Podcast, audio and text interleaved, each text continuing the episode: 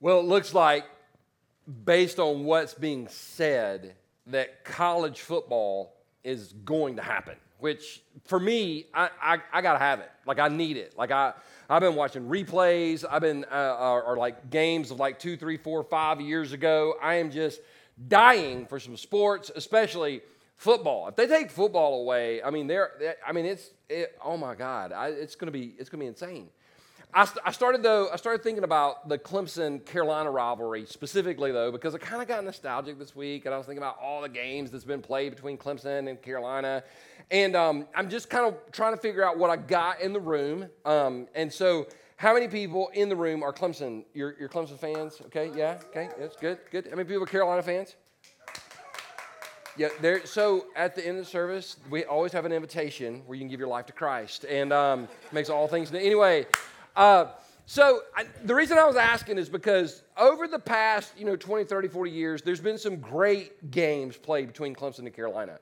But the game, the Clemson Carolina game, that left me the most disappointed. I mean, I'm talking the game I hated the absolute most. It wasn't when you guys went on like a little streak and beat us for five years in a row. That th- those were horrible, but it wasn't the worst. The worst game ever between Clemson and Carolina that I ever had to sit through, watch, and endure was in 1986. Some of you are alive, some of you have to go Google this to figure out I'm telling the truth. In 1986, some of you will remember that Clemson, Carolina, the game ended in a 21 to 21 tie. And that's the most disappointing thing in the world as a Clemson a Carolina fan. Y'all probably happy with us, but like Clemson fans, we like to win. And so I can remember, I can remember the game being over, and, and at the time there was no overtime rule in college football. So you couldn't go into overtime. And a lot goes into a Clemson Carolina game. Like families like divide, like people get written out of wills because they pull for the wrong team, all right? You know, you're arguing. People spend money, they host parties, people gather, they watch it on television. A lot of hype around the game. And at the end of the game, it ended in a tie. And I just remember after the game walking around looking at Carolina fans going, eh? Like, do you say great job or congratulations or next year or whatever? It just felt, it felt so incomplete as a football fan to finish in a tie. Like, there, there has to be something more. That's the way I felt the very first series I ever binge watched. Now, binge watching is popular now because we got streaming and stuff, and because of the quarantine, we the, if it would have been for the quarantine, the Tiger King, nobody would even know who that guy is. But but the quarantine made that guy famous. Um, but the first series that I ever binge watched ever wasn't on uh, Netflix or it wasn't on Amazon Prime or Hulu. It was somebody gave me a box DVD set. This is old school, right? Y'all remember DVDs? Um, somebody gave me a box DVD set of the series Lost. And they said, You need to watch this. And I was like, I don't know. I just, no, no, no, trust me, trust me. They said, Just watch two or three episodes. If you don't like it, you can just give it back. Okay, when I, when I tell you I went in, I went in. I, I can remember it being two o'clock in the morning. I had to get up at six, and I'm like, I think I can get one more in. I think I, I know, I, ooh, but I, I got to figure out where that polar bear came from and what the smoke monster is all about. I, am not sure. And I can remember I watched the first season. I was like, ah. And the second season, a little bit, third, and then the last episode of the last season of Lost, I cried. And here's why I cried. Not because it was awesome. It's because I knew I would never get that time back that I wasted watching Lost. I was like, there's got to be, you you got to be kidding me. There's got to be more to it than this. It can't end this way.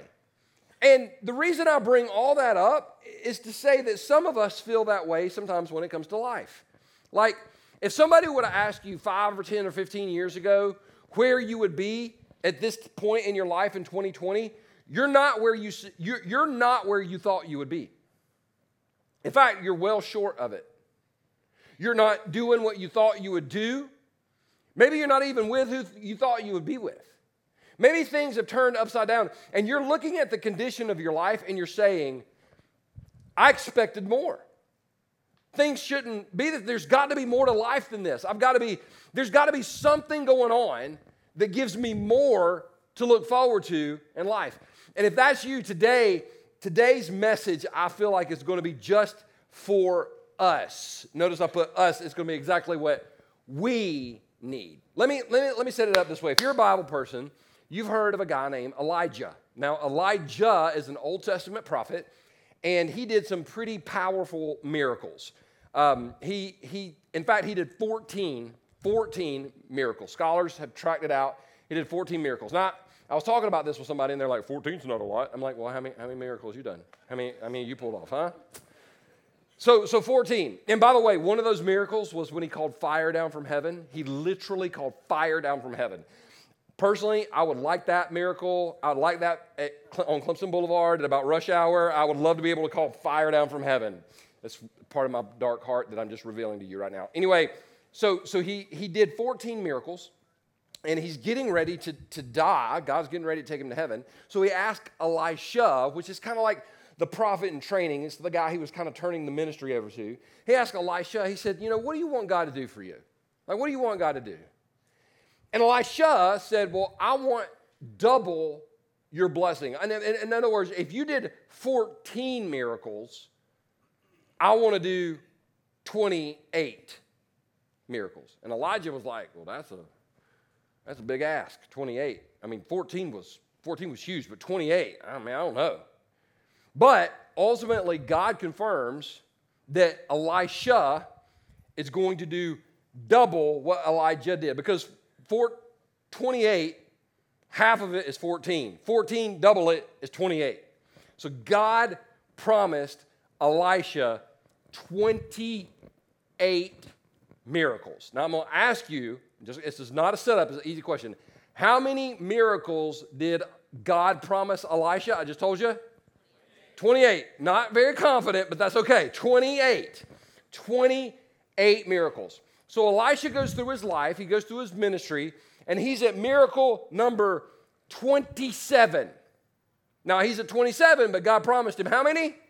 28. So he's at 27. He's done 27 miracles. He knows he's got a little bit left. He's got something to look forward to. He's super excited about this next phase in his life. And this is what the writer of Scripture tells us after he's done his 27th miracle. Then Elisha died and was buried. No, snap. That sucks to be him, right? Like you're you're ready for the miracle. You're like, here God. Oh, oh, oh. If you're watching this on a movie, he, it seems like it seems like it's it's just over because God because this is kind of crazy. He's at, he's at 27. He was so close. He was so close. And God had promised 28, but then he dies. So on the surface, it's over. On the surface, this is what we're this is this is the temptation, especially among Christians. Well, he got close. God, I mean, he didn't he didn't quite get there, but he got close. And and we fall into the trap. Don't miss it. Don't miss this. One of the greatest temptations for Christians today is to settle for less than what God promised us. It's a huge temptation. But see, if God said 28, we should never settle for 27.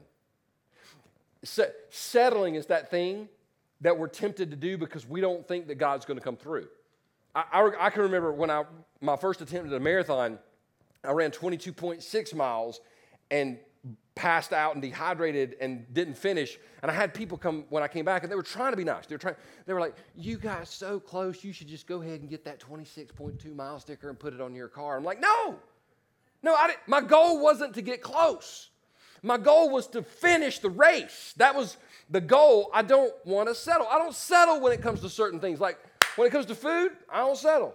I'm very particular about my food. Now, this week, I'm going off the wagon. This is my birthday week. I'm eating all kind of stuff. I might even eat a burger. It's going to get crazy. I'm just eating. I went to a friend. I went to with, to dinner with a friend one night though, and um, it was awesome because it was a fancy restaurant, and he was the kind where they roll the car out and they show you all the steak you could. I'm like, and this one came from Nebraska. I'm like, I don't care where it came from. And we fed it grass. I'm like, okay, it's great as long as it didn't smoke the grass. In fact, if he smoked the grass, I don't know. Is it legal in Nebraska? I have no idea. Anyway, so he's kind of walking through all this stuff, and he comes back to the table at the end of the meal, and he goes, "Anybody having dessert tonight?" And my friend was like, "Nope." I was like, "Speak for yourself. I'm having to. What you got?" And for some reason that night I was craving chocolate. Now I do not always love chocolate desserts, but that particular night I was craving something chocolate. And he said, Oh my gosh, we got this one dessert, and it had dark chocolate and white chocolate, milk chocolate, and mousse, and, and whipped cream, and it had an Oreo crust and all the, cho- all the chocolate in the world. And I was like, Oh my gosh, this is, yeah, br- bring me that right there.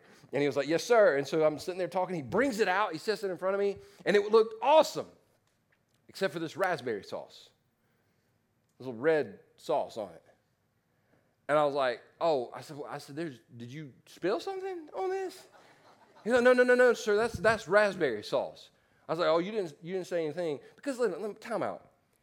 Don't put fruit on chocolate. You're messing. Oh, I love fruit on chocolate. You're weird. Stop it. chocolate is, you know what you're supposed to put on chocolate? More chocolate and whipped cream. That's it. No fruit. And so I just told him, I was like, well, what? Because see, I'm not settling. It's my, my dessert.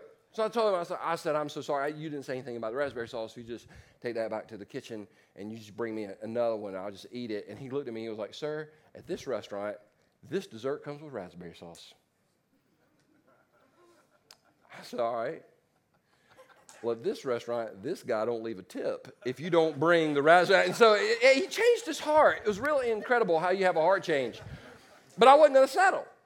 I wasn't going to settle because I knew that there was something better than what he had put in front of me.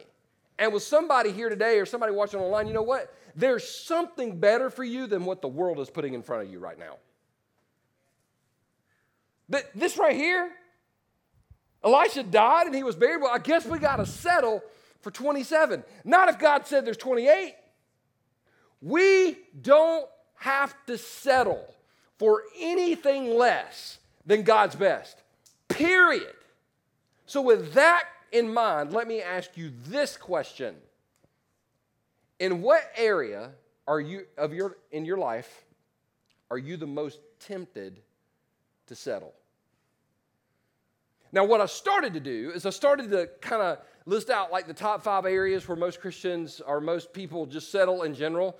But here's the reason I didn't do that. I'm a box checker. I'm sure we got some box checkers in the room. You'd be like, okay, don't struggle there, don't struggle there. Okay, all five, I'm good. I didn't want that to happen. I wanted for you to just sit and feel the tension, by the way, that I felt all week of what area or what areas in your life are you settling in the most right now. Now, if you leave here today and you tell the person that you're with, I hope you heard that because you know you just completely missed the point. You completely, you, you're, you are not the Holy Spirit. Leave that person alone. This is what area or areas in your life are you settling or are you the most tempted to settle? It's a big deal. Because God's called his children to do a lot of things, but he never called us to settle for less than his best. So, but I know I feel the I feel the tension. I feel the pushback. Okay, okay, Pastor P, I get it. But but he died. How does this work out? I don't know. Let's keep reading. Let's we'll figure it out. Groups of Moabite raiders. Moabite raiders. It's it's tough to keep up with the raiders because they're in Oakland and then they're in L.A. and then they're back in Oakland and now they're in Vegas and here they're in Moab. So they've moved around a lot. They've been all over the place. That was a football joke, if you didn't get that. It's Father's Day. I figured I'd throw that in there, dad jokes. So, groups of Moabite raiders used to invade the land each spring. Each spring. When, so, when did they invade the land? They invaded it in the in the spring, that's kind of, isn't that kind of unique? Where, where, spring is where things come to life, and spring is where things begin to bloom, and th- spring is where you kind of get hope again because you just went through the fall and you just went through the winter, and spring is a reminder that life is coming around. Isn't it funny that the enemy always tries to attack us right when we're about to experience a breakthrough? The enemy's always trying to raid our lives right when we're about to experience something that we've never even imagined. So here come the raiders and they're coming in the spring. And then, I love this verse. Once when some Israelites were burying a man. Now, we've all been to a funeral, and there's, there's solemn occasions, right? I've never been to a happy funeral, N- never been to a happy one. And I know somebody probably has, but I wasn't there. Um, by the way, I want to know what you were getting served before you walked into that funeral, right? Because it's, funerals are a place where you tell lies, right? He was such a good man. That guy? Yeah, he was so good. Oh. Am I in the right place? What, what is his name? Let me compare programs, like, right? But it's, it's a place where you show up with your friends. So I'm just imagining this guy that died. We don't know his name. We'll just call him Frank. Because I called him Frank in the other two services. So we just call him Frank. So Frank's dead. And his guys, can you imagine his buddies are there and they're kind of burying him? And Frank was a good guy. Yeah, man, just, I'm to miss Frank. Never called him, but I'm to I'm gonna miss Frank. He's, man, God, you remember that time he showed up at the party and he was wearing the lampshade as the hat? Yeah, I miss that, man. It's to be awful. So they're burying Frank. They're trying to be solemn or whatever. And then they notice, they notice that the raiders, watch this. Once when some of the Israelites were burying a man, they spied a band of these raiders. So they hastily threw the corpse into the tomb of Elisha and fled. Man, Frank, we're so, man, God, let's say a couple words. Uh, oh, oh, you know what? Frank, we got to bounce. And then kind of took off. Just left him because the raiders were coming in. Now, I started thinking about what are the main areas that the enemy tries to move in and raid something from our lives, whether you're a Christian or non Christian. What are the main areas the enemy tries to move in and raid from our lives? And I came up, I there could have listed more, but I, I came up with three. The first area is our faith, our confidence.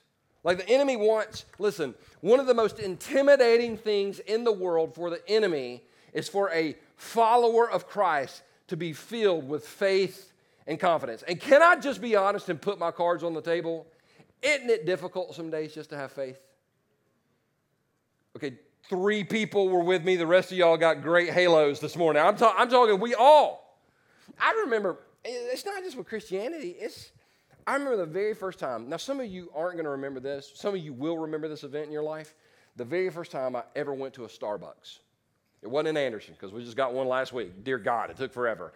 Um, I was out of town. I think I was in Los Angeles. I've been trying to think where I was the whole time this morning. I think I was in Los Angeles, and I was with a friend of mine. We are doing a ministry event, and he was like, "Hey, you want to go to Starbucks and get some coffee?" And I was like, "Sure."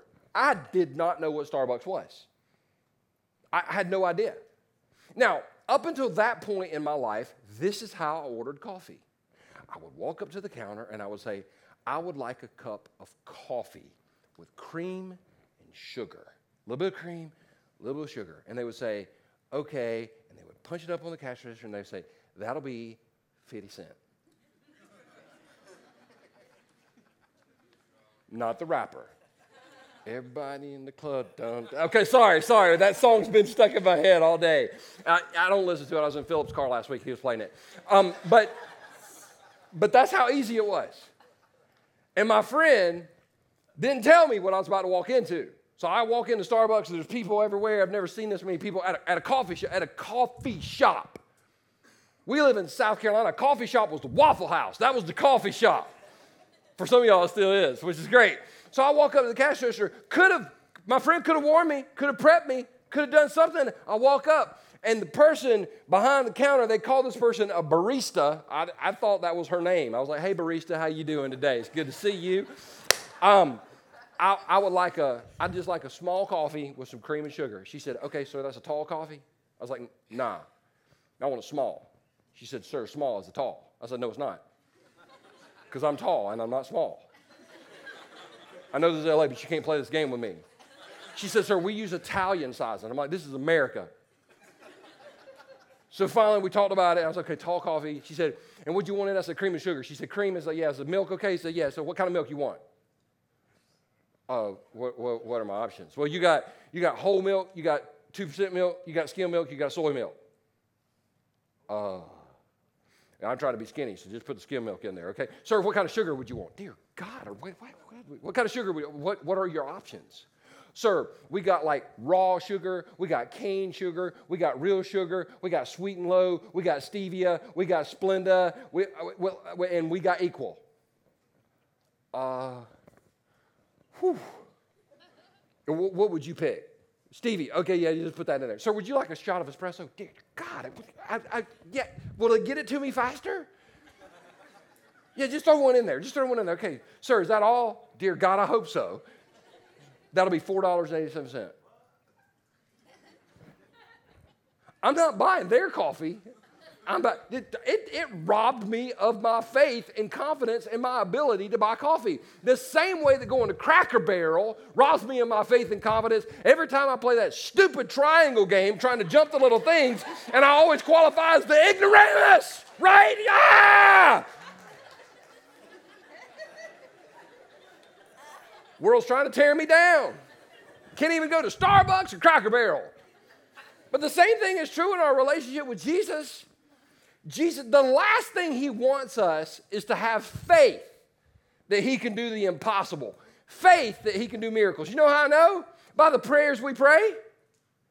We can ask God to do impossible things, and we ask him for a parking place at Target.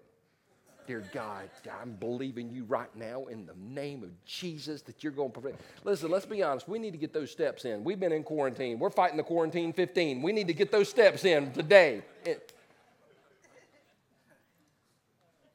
Why, why do we pray? And I, am not preaching to you, I'm, I'm, talking, I'm talking with you. Why do we pray for such small things? It's because the enemy has raided our faith and our confidence that God could do the impossible. If God said 28, he meant 28, not 27. We don't settle as God's children, period. The second thing that he tries to steal is the enemy tries to steal is our ambition.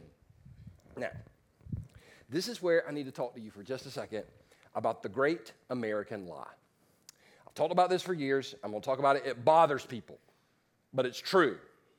Here's the great American lie we tell this to our children you can do anything you want to do, and you can be anything you want to be if you just believe in yourself and try really hard.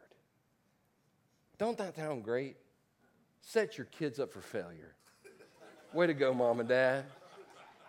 And I know some of you are pushing back right now. You're like, no, no, no, I believe that. Really? You believe you can do anything? If you just try hard and believe in yourself, have you watched the auditions for America's Got Talent?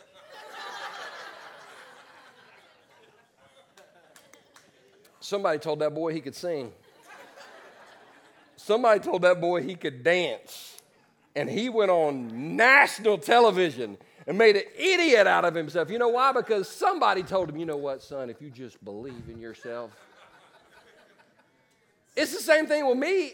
If, if somebody if somebody would have told me if you just believe in yourself, try really hard, you could play baseball, I'd be broke because I can't. You you got to have certain things in order to play baseball. Hand eye coordination, I have neither. Athletic ability, I have zero. So while it's not true that you can do anything you want to do if you just believe in it, let me tell you what is true. You can do exactly what God called you to do. And don't miss this God created you to do more than the world expects of you. God created you to do and accomplish way more than this world ever expects of you. You are able to do immeasurably more through His strength.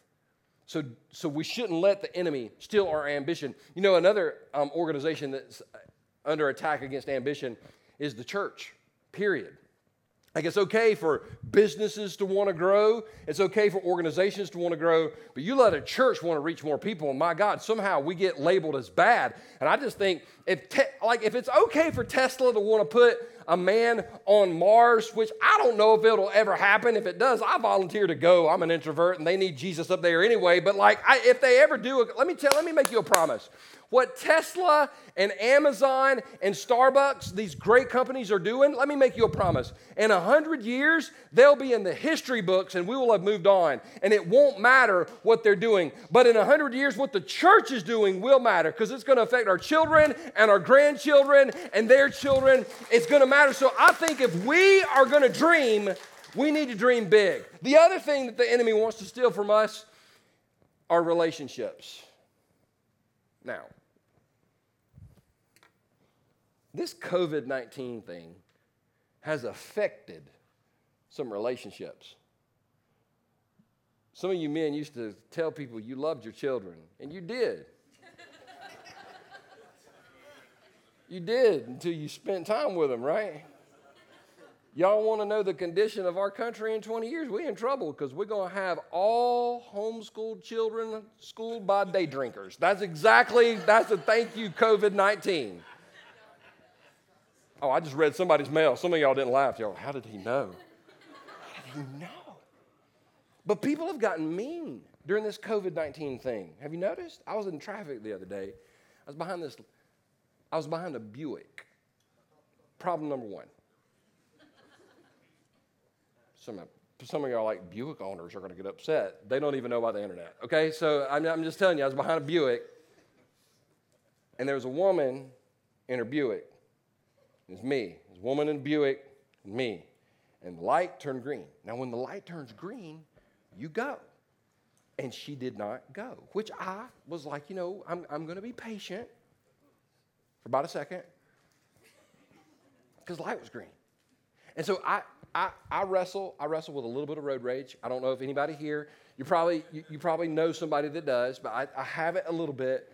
And so I was I did my first sign when I'm dealing with road rage. My first sign is I always ho- just hold my arms out like this.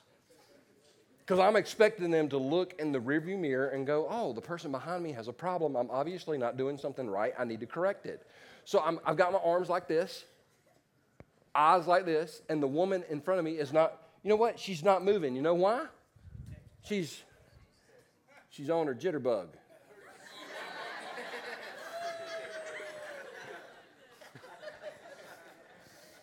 I just call it like I see it. And so, so my patience is run out. So at this point, what do I, what, what's my next step as a driver that experiences road rage, but I'm trying to hold back? What's my next step? Honk the horn. Yeah, yeah, yeah, yeah. So you, oh, God, we are in a support group now. It went from church to support group real fast. So I honked the horn, and when she looked in the mirror, I did my hands like this, thinking this would speed up the process. This little old lady in front of me then puts her hand up and starts removing fingers I won't show y'all which one, but y'all, it's the international peace sign for your number one. I was like, my God, we have lost our. I just got flipped off by an old lady in a Buick. Isn't it hard to love some people? It's hard to love some people. We all have people right now in our phones that when they text us or call us, we're like, whoo! And other people, when they text or call, we're like, oh, dear God, I need to change my number. But let me tell you something about the enemy. He's going to come after the relationships that are important to you. If you've got someone, if you've got a circle of friends, you got somebody close, the enemy's going to come after that relationship. Always. Always. Came after the relationship. These guys are burying Frank. Next thing you know, they just left him, they just abandoned him. Gone. And so, what do you do? What do you do when you're in a situation where you feel like God promised 28, but you're at 27 and you can't see 28? What, what do you do when you feel like the Raiders are coming against you and you've got nothing? What do you do if you feel like, Frank, the Raiders are coming against you, you've been abandoned by all your friends, you've been forgotten, you've been buried? Because when you're buried, when you feel like you're buried, you have no hope. And I believe with all my heart that God wanted someone to hear this today, someone to take this to heart. That you haven't been buried, you've been planted. And there's a difference. See, when you're buried, you're forgotten by most people. I mean, some people remember you, but like by but most people, they just go on with their own, own normal lives. When you're planted, you're actually cared for and nurtured. And though it seems like people may have not been caring for you or nurturing you, as we talked about a few weeks ago, God grows some incredible things in the dark. If you've been buried, you begin to decompose. If you're planted, you begin to spring forth life. If you're buried, you're forgotten. If you're planted, you can't be ignored because you're going to break through that ground and one day become immeasurably more than was all, all that was sown into the ground. And there's somebody here today, you feel buried, forgotten, and alone. And my friend, you have not been buried, you've been planted. There's no way, there's no way 28 can happen because he's dead. But the writer of Scripture tells us, but as soon as the body touched Elisha's bones, the dead man revived and jumped to his feet. Don't you love that? So, so, as soon as the body touched Elisha's bones, so he's been in there a while because the bones were there. He'd been there for a while. It seemed like the promise wasn't going to come through. But God promised 28. God promised 28. He died at 27, but God's promise still came through. And God said, if I said I was going to do it, I'm going to do it. God came through even when circumstances said it was impossible. And I love the guy that got thrown into the tomb. The, the Bible says, as soon as the body touched Elisha's bones, the dead man revived and jumped to his feet. I love that. I love that. He didn't say, well, I just, I'm just going to lay here with the dead people. I got forgotten. My friends threw me in the grave and they just ran off without me. Nobody, I, I died one time. I, I, went through some tough times. He didn't, he could have been a victim and laid in the grave, but as soon as his body touched the bones of Elisha, he popped to his feet and said, I'm alive. I'm alive. I was dead, but now I'm alive. I was lost. But he didn't care if the raiders were still coming against him. He's like, hey, y'all can come against me if you want, baby. I've died once. I'll die again. God will keep bringing me back to life because I serve a God that can do the absolute impossible. And I'm telling you, if God could do it for this guy, He can do it for you. He can do it for me because there's some people in this room, you should have been in the hospital today. You should have been in the ground today. You should have been in another place, but God brought you back to life. He touched your body. You have not been buried, you've been planted, and at the end of the day, He really does turn graves into gardens, graves into gardens, graves into gardens.